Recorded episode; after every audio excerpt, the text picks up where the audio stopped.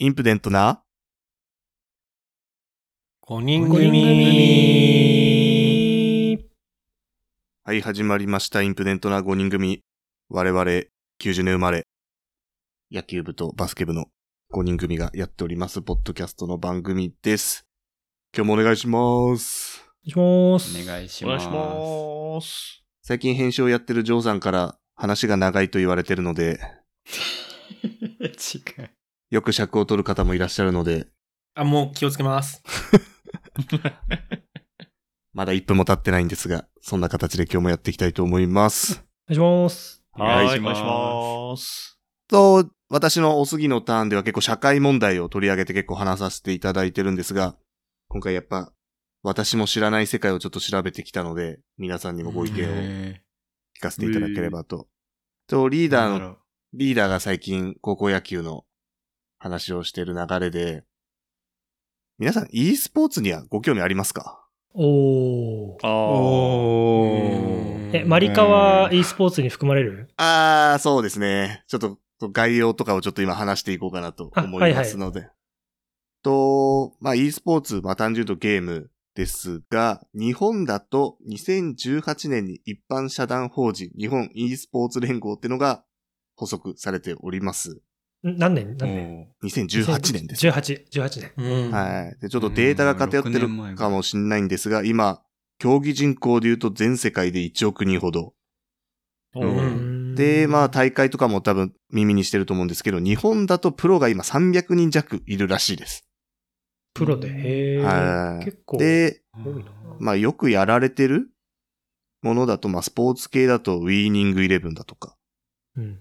うん。パワープロだとか、うん格闘系だとストリートファイター、鉄拳、あとスマブラなんかも今やられてるっぽいです。で、今で言うともう、ちっちゃい子からやってると思うんですけど、もう高校でも部活があるような形で今普及もしてるっていうところで、もうちょっとこれは見逃せない話になってくるかなと思ったんで今日ちょっと話そうかなと思います。ちょっと e 私、スポーツ部ってのがあるんだ。なんかいろいろあるらしくて、ちょっと私も調べてみたんですけど、関東ってどこら辺の高校であるのかなっていうのがちょっと一覧で出てたんで、見てみたんですけど、はいはいはいほぼ東京、神奈川、千葉の私立にある形。う。うんんで関東でも多分20校内ぐらい。はいはいはい。はい、って形で、そうするとまあやれる環境っていうのはなかなか難しいところであるんですが、で、なんでこんな話しようかなと思ったのも、今、ちっちゃい子が公園で遊ぶって言っても、まあ、ボール遊び禁止だとか、結局公園で何も運動ができない。で、結局家に帰ってなんか YouTube 見たりだとかゲームをするっていう環境が出てきている。プラス自分がその携帯を持ったのが高校1年生、15、6歳の時だったんですけど、今小さい頃から、まあ、携帯は持ってるし、で、自分でポータブルのテレビゲームだとかっていうのも持ってるかなと思いまして、もう運動するよりも、もうそっちの方に触れてる時間の方が長いんじゃないかと思っております。で、この e スポーツ、まあ、ゲームに関することでちょっとメリット、デメリットがあったので、ちょっとお話しさせていただきますと、まずメリットに関しては、まあ、幅広い年代が同じ環境で戦うことができる。うん。確かにまあ簡単、まあ比較しやすいと野球で言うと要は小学生と大人じゃ対決ができないけども、e スポーツだと同じ土俵でできる。あとは怪我のリスクがない。まあスポーツやってれば体壊してできなくなるっていうことがないっていうのが、は、多分長く続けられるメリットである。っていうのと、なんか知らないけど脳に刺激があってとてもいいっていうのが書いてあって、これは本当なのかとは思ったんですけど、で、今だとオンラインでその話しながらやれる一人で黙々じゃなくて、そこでコミュニケーション能力が培われるなんてことも書いてありました。場所によらないとかっていうメリットもあるはず。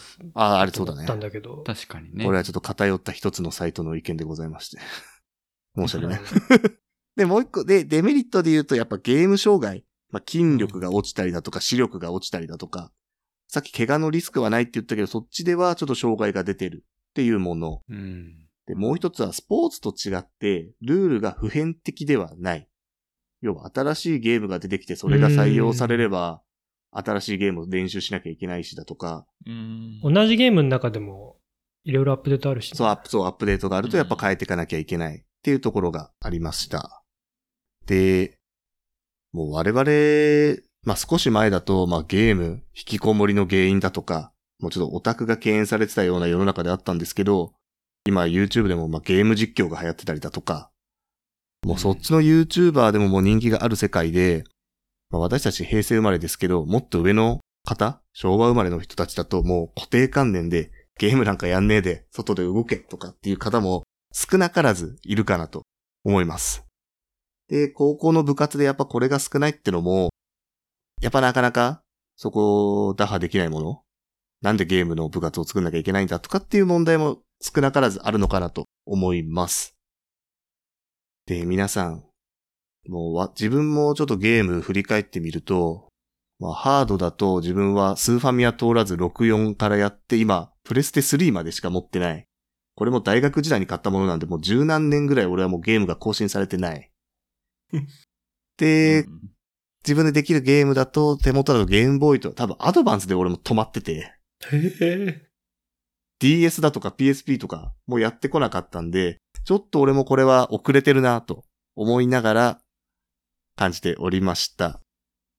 で、これまあちょっと幅広くみんなにちょっと意見聞ければかなと思いまして、まあ今後 e スポーツは多分流行ってくるかなと思うんですけど、もし自分だったらこのゲームだったらいけるぞっていうものがあれば教えていただきたい。ないなないなぁ。それからまあこんなゲームあれば、まあみんななんかやってると思うんで、こんなのあったら面白いんじゃないかっていうのと、この e スポーツは本当に流行るべきなのか、今後国を押してでも世界的にもやっていくべきなのかっていうのをちょっと幅広く意見を求めれればかなと思います。で、はい。なかなかもう自分の中ではもうやってっていいものだとは思います。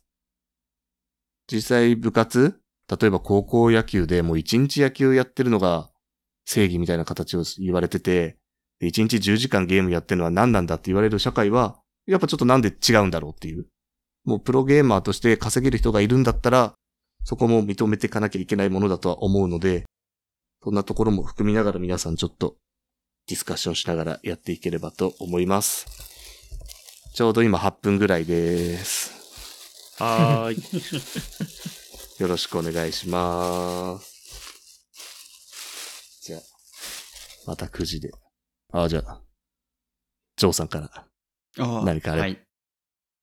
えまず私もあんまりこうゲームを通ってきてないというか、一応64とか、えー PS2 まではやったんですけど、そんなにこう時間もやらないし、なんかあんまりこう RPG とかもこう苦手で、ポケモンはちょっとやりましたけど、うん、そんなにこうゲームに馴染んでこなかった人生だったかなと思ってて、今は、けどスイッチを買って、うん。あの、オンラインで、スティーブン夫婦とマリオパーティーをやったりとか、はいはいはい。あと前に、ね、あの、なんだ、桃鉄か。桃鉄をみんなでやったりとかしましたけど、それぐらいで、はいはいはい。うん。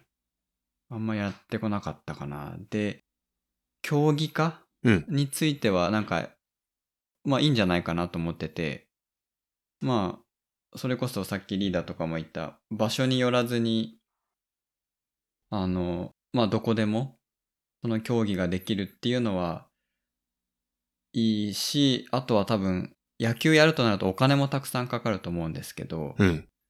まあゲーム、初期投資を少しすれば、あとはネット環境とかがあればできるのかなと思うので、まあそんなにこうお金もかからずできるのかなっていう点ではいいのかなとはいはいはい。思いました。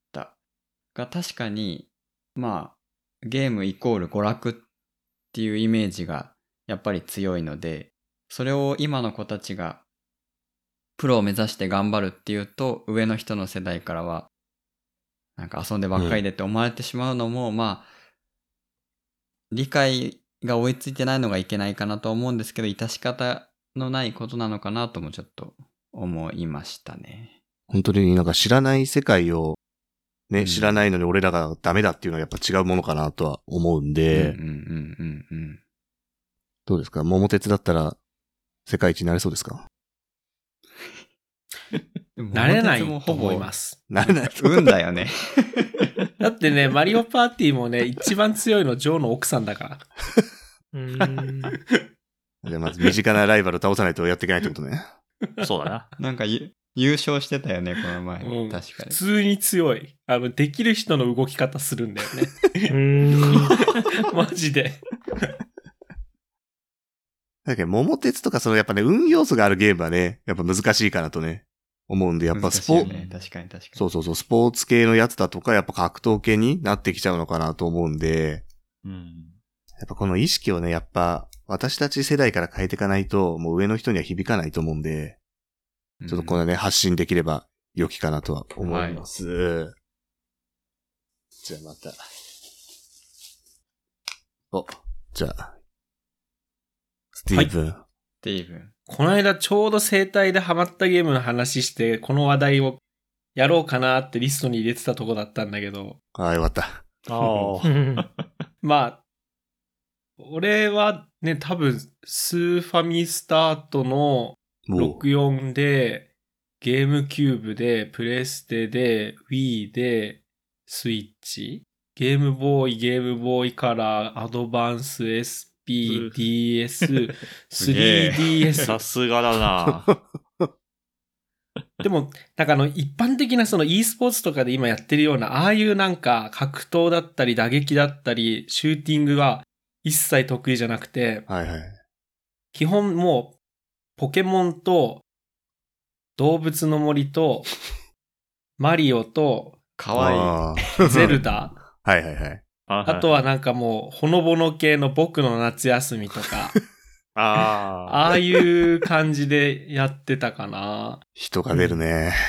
う。。うんまあ、だからなんだろう。ゲームはすごく楽しいんだけれども、じゃあ e スポーツでこの種目があったら強くなれるかなって言ったらね、ポケモンスタジアムのミニゲームぐらいかな。懐かしいやつね。想像が、なんだ？アーボの輪投げね。それか、ポケモンスナップ。まあ、ポケモンさん、まあ難、しいな。も一応点もだと。なんかなれそうだよね。あの e スポー競技化ツとしては。はできそうだね。うん。はいはいはい。そうね。あだから e スポーツは、うーん、なんだろう。自分がやったわけではないけど、話題としては結構身近に感じたこともあって、うんうん。だからなんだろう。そのさっき高校生の話とか出てて、引きこもりがこうゲームのちょっとこう懸念材料ってあったけど、意外とそういう子が学校に来れるようになったりとか、うん。あと、はそういう子がスポットライトを浴びるチャンスになるのかなって思って、そうそうそうだ。から、そう、なんか今までの、こう、マイナスと思われがちなことがプラスに変えられる、あの、なんだろう、お話だったのかなっていうふうに思いますね。はいはいはい。うん。別にそれは多分子供だけじゃなくて大人もで、もしかしたら20年ぐらいずっとこう引きこもる人がいたとしたら、その、例えば、大会とかに家を出なくても出られるとするのであれば、そういう人たちが生きる目標になるのかなっていうところはメリットかなって思いました。お素晴らしい。でも、もし反対にデメリットを考えると、まあ、いろいろ先ほど出てたやつが考えられるけど、なんかどうしてもやっぱりこう世界的な目を向けたくなっちゃうところがあるので、世界的な目を向けると、やっぱり環境がなかったらできないってことは、うんと、経済的な格差がある国ではなかなか普及が難しいから、例えばこううん。サッカーとか野球とかで、それでもこう、まあ、開発途上国の人たちが出てくることってなかなか難しいとされていて、うん。で、スポーツによってお金がかかるスポーツにはもう出てこれないってなった時に e スポーツはまさにその先端じゃないかなと思ってて、機材もそうだし通信環境もそうだし、それが普及されない国で強くなるって言ったらその国での発展ってなかなか時間がかかっちゃうことだと思うから、だからそれがじゃあ世界的に見たときに、まあ結局一部のお金持ちが楽しめるスポーツにならないかなっていう不安がある。だから北米だったり、アジアが今すごく強いんだと思うんだけど、じゃあどうしてもやっぱりそうじゃない諸国の人たちがやるとしたら、そういう国に行ってややるとか、そういう風になっちゃうから、なんかもっとこう全世界で誰でも楽しめるコミュニケーションのツールっていう風になるのに、まあもうちょっと時間かかるのかなっていう気はしますね。いや、確かにそうですね。その、まあ、ゲームイコールやっぱ娯楽の象徴ってあるけども、やっぱそれさえもできない子たちがいる、うん。確かにそこで新たな格差っていうのはそうですね。誰もが、多分、できるものではあるけど、誰しも手が出せるものではない。確かに、サッカーだったらボール1個あれば、うん、そこね、やってれば、もしかしたらスーパー選手になってたかもっていうのが、確か目をつぶれちゃうものにはなるかなとは、思いました。なんかだってその環境を整えるのにお金使うよりも、まだ他に使いたいことってきっと多分国によってはあると思うんだよね。はい。うん。だからまだちょっと遠いのかなって思いました。以上です。はい。確かにここに一番お金をかけるってのはやっぱり恵まれた人じゃないともしかしたら難しいのかなってのもありそうですね。じゃあ、お N あ氏。はい。私ですね。スティーブンさん、今回、早かったですね。いや、長かったです。いやいや、もう、ばっ時間見てバッチリかなと。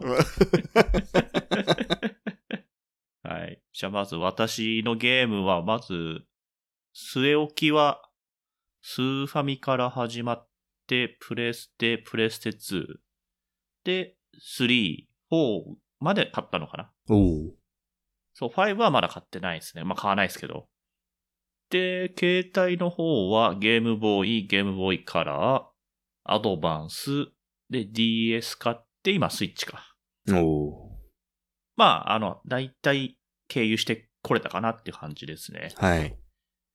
で、まあ、強いゲームはないですね。ないですか？私、スティーブンさんと同じで、アクション系全くダメなんですよ。おお。うんスティーブンさん、あの、ゼルダやってるって言ってましたけど、私、ゼルゼルダすらダメなんですよ。マジ？あ、ゼルダでも戦えない？なんて言ういいのか、敵が動いて自分も動いて攻撃を当てるっていうのがめちゃくちゃ苦手で。優しい。優しい。どうなんだいや、あの、反射神経とか運動能力の問題なんだけども、戦う、戦闘はとりあえず丸ボタンを連打したいタイプ。ああー、スマブラもそういう人ですか？もう全然ダメですね。もう、同じ技を繰り返すとか。あのね、スマブラはめちゃくちゃ弱いですね。なるほど。じゃあ、N さんは何を結構やられてたの？そうすると。私ずっと RPG なんですよね。あ、そっちそっか。そう。はいなんで私、多分人生で一番やったゲームがドラクエ7か FF10 どっちかなんですけああ、ど、王道のその二つね。ドラクエか。ちゃんと攻撃の機会が確保されるから。そう、単性はすごくやりやすいですね。あれはあ結び大事だよ結びついてき。たねあの、アクション苦手な人にとっては。そう、ゆっくりあのはいはいはい1分ぐらい考えて、じゃあ次どういう攻撃しようかとか、うんっうんうん。はいはいはい。ていうのがい、あの、せかされずにできるんで、すごくありがたいですね。うん で、あと、まあ、競技化については私はもちろん賛成の方なんですけども、はいやっぱプロ野球とか、まあ、サッカーとかもそうですけど、自分ができない動きをしてるのを見るのが楽しいっていうのはやっぱちょっとあるんですよね。なんでやっぱ格闘ゲームとか、まあ、私全然見ないんですけど、そういうゲームで、まあやっぱファンタスティックなプレイしてるのを見ると、まあそこにお金を払って、まあ、見て、見たりとかね、大会に、まあ大会現地でか、見たりするのも面白いのかなとは思います。はい。で、まあ、あと大会じゃないですけど、まあ私、YouTube でもそのゲーム実況みたいなものを見るのはたまにやってまして、はい。皆さん RTA って知ってますか？RTA。リアルタイムアタック。そう。あ、やっぱさすがリーダー知ってますね。早い。早い。はいはい。そう、私、競技の方はほとんど見ないんですけど、リあの、RTA っていうリアルタイムアタックってやつをよく見てるんですよ。うんこれって概要としては、あの、ある特定の、まあ、要はゲームスタートからエンディングを見るまで、現実時間で何分できできるかみたいな、ああ。おーいうところがあってうんはいはい。で、まあ、なんかレギュレーションみたいなのもいろいろあって、まあ、ちゃんと全部クリアして、えー終わらせるってやつもあれば、バグワザとか使ってやっていいよっていううんうん。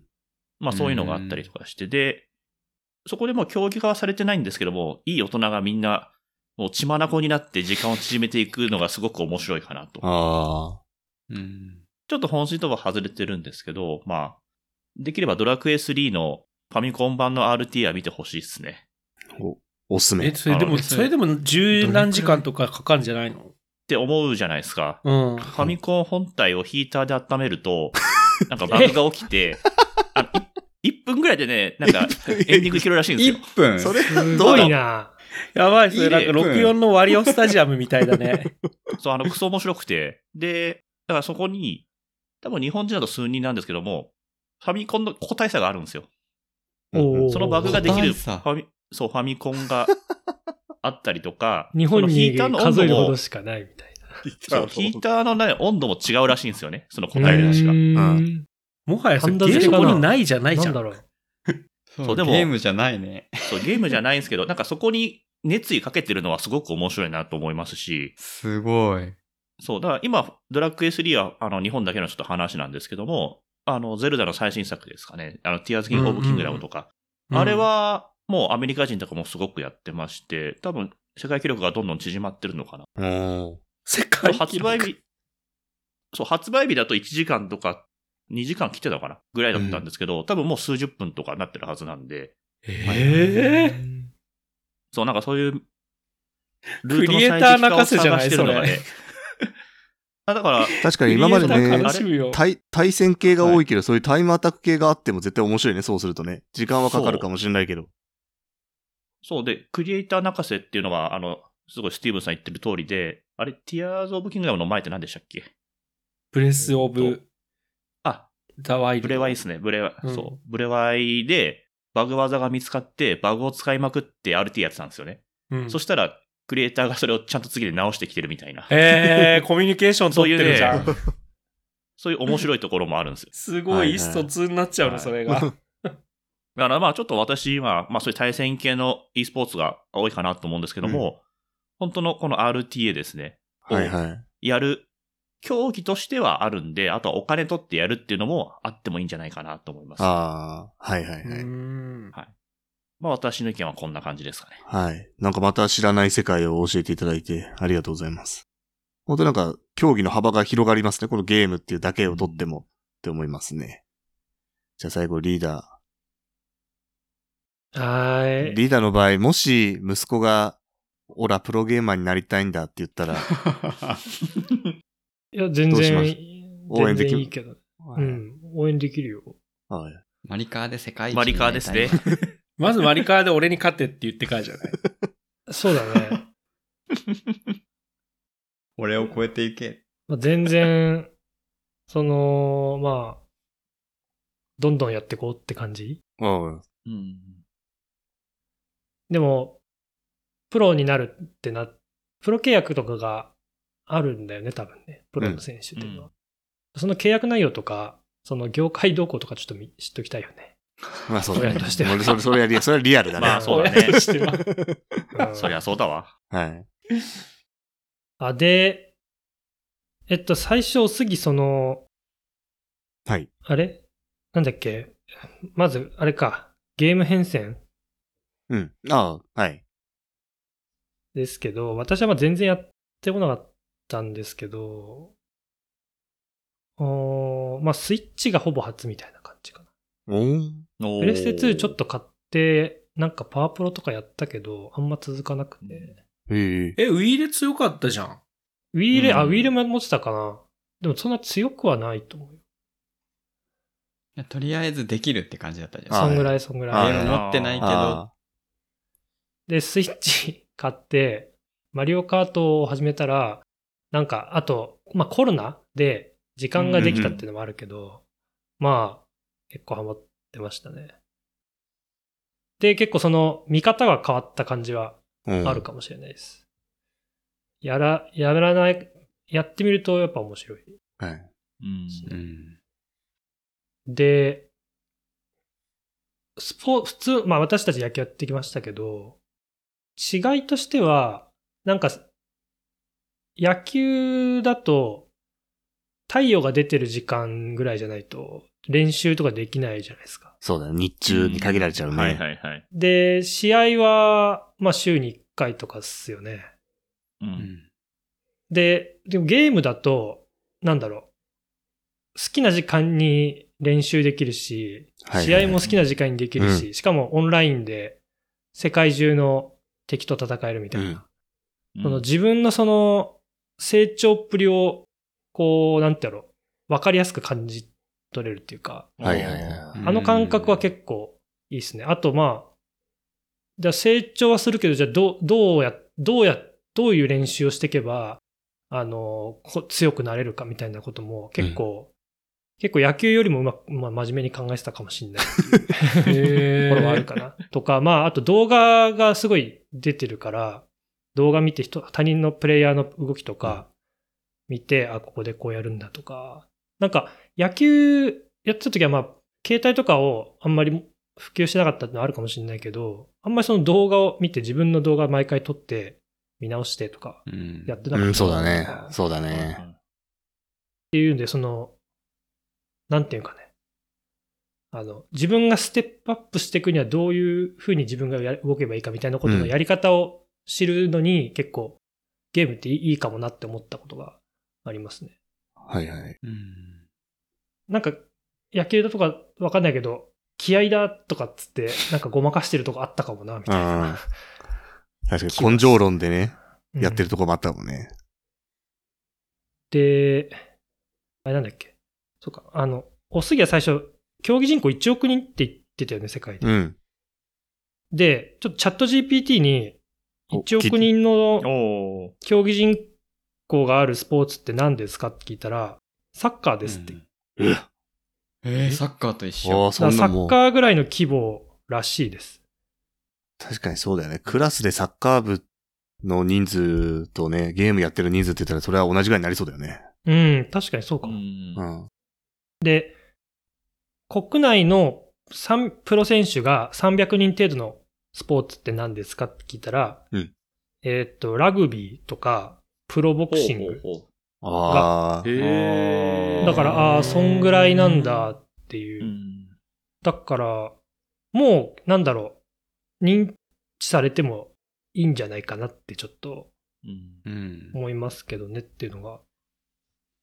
そうだね。ラグビーも今ね、ここ数年でワールドカップもあって人気も出て、う。うんん。で、やっとこう食えるようになったぐらいなのかな今。もしかするとプロ選手たちってなるとう。んそうするとまだ本当夢もある。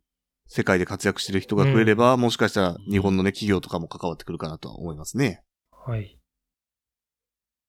で、まあ私、マリカやってますけど、マリカって、あの、大会が、まあ月1ぐらいの頻度であるんですよ。結構。うんへで、方式も、えっと、個人、個人で、個人杯っていうのがあったり、2マンセル、3マンセル、4マンセル、はいはい。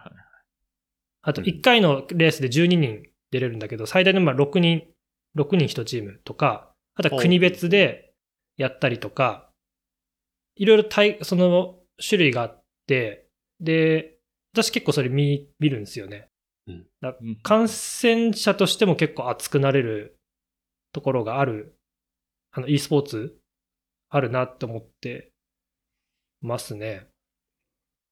なんだけど、その、多分自分がプレイヤーだから、こう熱くなれるところがあるんじゃないかなとか思ってて、うん。でその点、そうのん、実際のそのス、e スポーツじゃないスポーツ、フィジカル、体を使うスポーツは、まあ大体の人間は体持ってて動くから、その N さん言ってたけど、うわ、今の動きすげえとか、こう、観戦してる側は結構わかる、わかるじゃん、その、ラグビーでこう、人と人がぶつけるって、うんうわ、すげえみたいなとか。でも、e スポーツだと、そのゲーム上のキャラクターの動きだけだから、なんか熱くなりポイントとかが分かりづらいかもなっていうのをちょっと思いましたね。自分がそのゲームに詳しくないとなかなかこう入っていけないっていうかうんのがあるかもなって思ってました。あとまあ、うんそん、そんな感じですかね。ちょっとなんか他にもいろいろあった気がするけど忘れちゃった。はい。じゃあ、ありがとうございます。ちょうど30分ぐらいになりそうなので、まとめさせていただきますかね。はい。やっぱ、まあ上の世代の方でもやっぱゲームイコール娯楽だっていうところで敬遠されがちなところであると思うんですけど、やっぱリーダーの方にやってみるとやっぱ自分で問題点を探して、それを克服されるためにはどうすればいいかっていうところで、やっぱ実際に体を動かすより頭を使って、人としてもやっぱ成長できる部分はゲームにもあるかなと思うんで、まあどんどん普及していって、本当プロが増えて、本当食えていける世界になっていけばちっちゃい子、これからでも夢のある競技になるんじゃないかなと思います。じゃあ、ジョーさん、最後お願いいたします。はい。はい、私たちインプデントは、インプデントアンダーバー FM という X のアカウントでやっておりますので、ぜひ皆さんフォローしてください。と Google のお便りフォームも設けておりますので、そちらからぜひ、えー何かご感想等送っていただけると嬉しいです。はい。なんとか31分ぐらいで収まりそうなんで、皆さん30分守ってやっていきましょう。はい。はい、じゃあ今回はこれで終わりです。またね。バイバイ。またねーバイバイ。